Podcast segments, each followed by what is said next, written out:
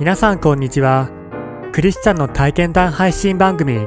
アンデルトークの時間です。今日もこの番組を聞いていただけること嬉しく思います。この番組はいつだってあなたのために、王のキリスト教会がお送りします。ゆうさんは2020年4月、新卒の看護師として就職しました。ちょうど新型コロナウイルスが流行し始めた年です。ゆうさんが配属されたのは希望した病棟ではなく、コロナウイルスの患者さんもいる病棟でした。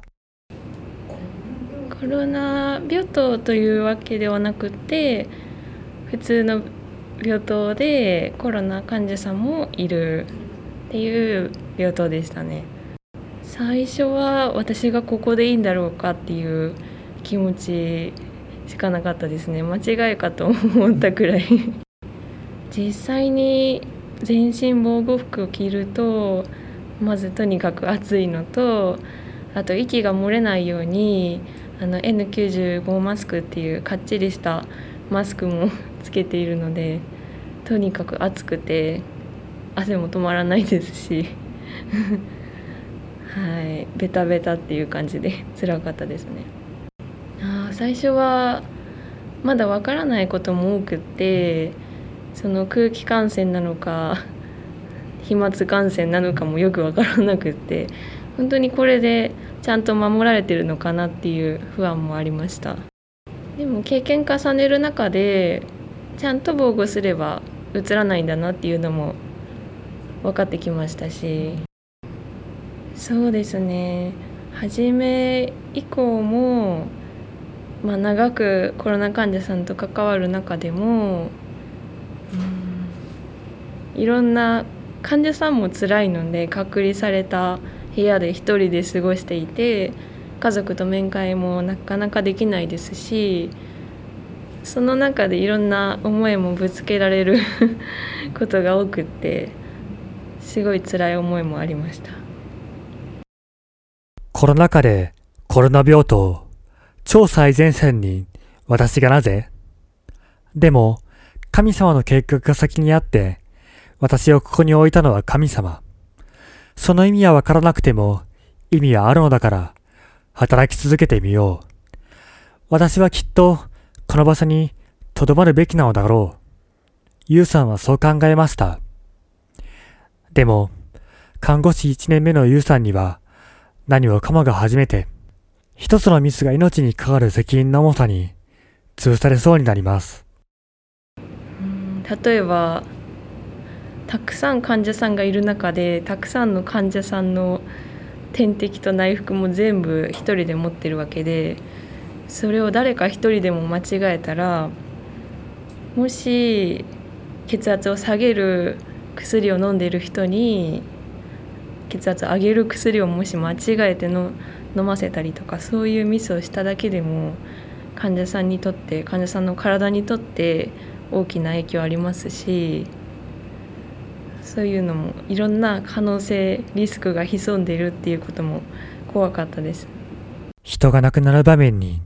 初めて立ち会った時にも、大きなショックを受けました。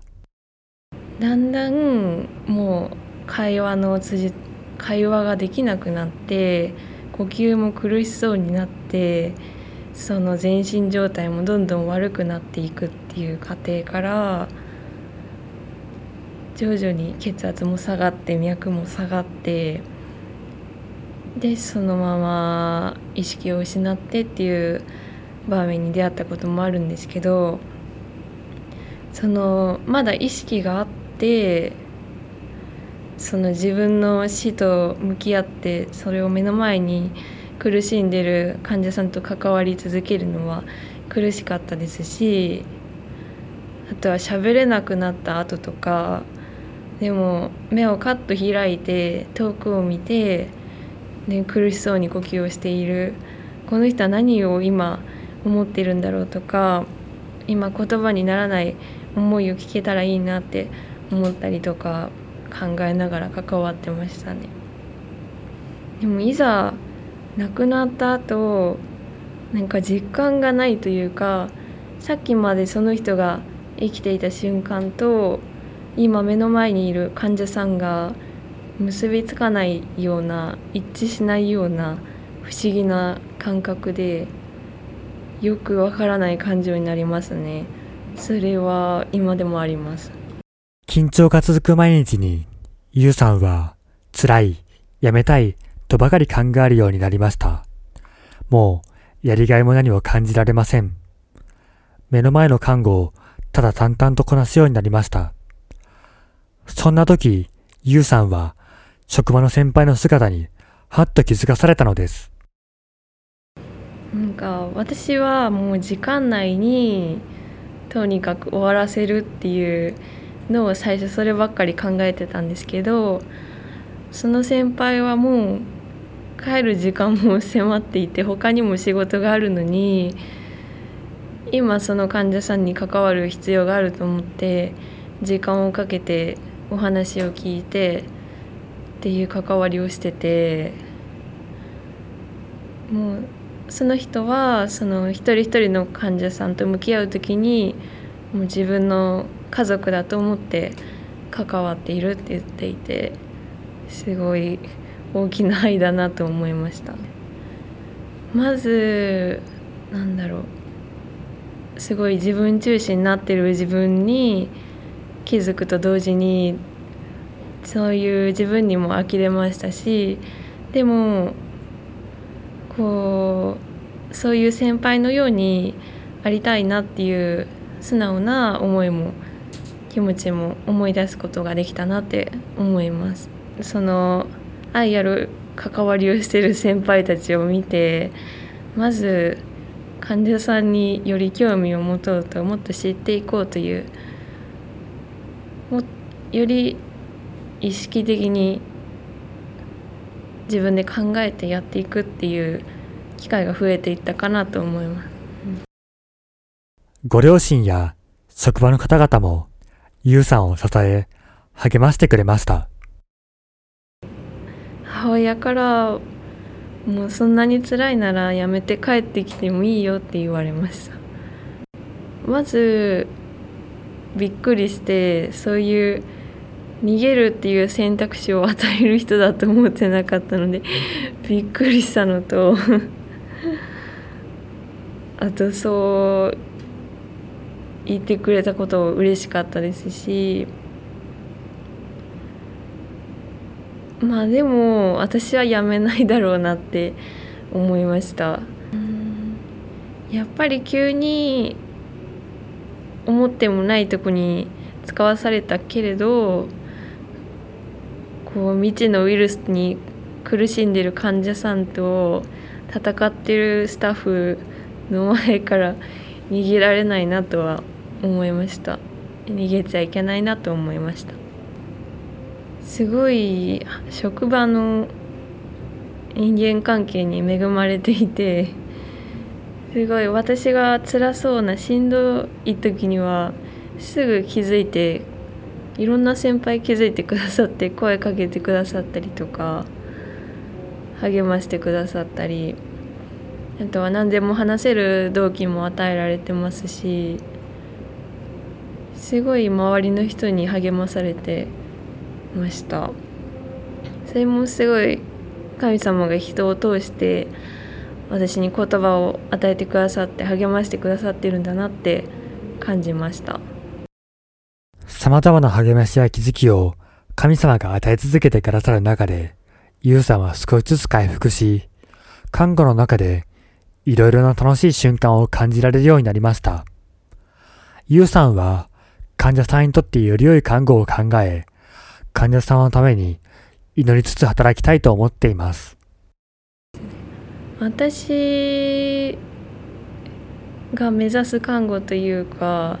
大事にしてるのはその人がその患者さんが自分の強みに気づいてそれを生かしているいける看護を目指していきたいなって思っていてそういう強みに患者さん自身も気づけてなかったりっていうこともあるんですけどそれを一緒に見つけてそれを支えて伸ばしていく回復に向かっていくっていうのを目指していて気づけるお手伝いをできたらいいなって思って関わってます。なかなか自分の気持ちとか感情とかを出すのができない患者さんもいらっしゃったりしてそういう思いの表出を援助したりとか聞いていく中で一緒に振り返る中で一緒に理解を深めていったりとかそういう関わりも大事だなと思います。そうですね。会話一緒にいること喋れなくても一緒に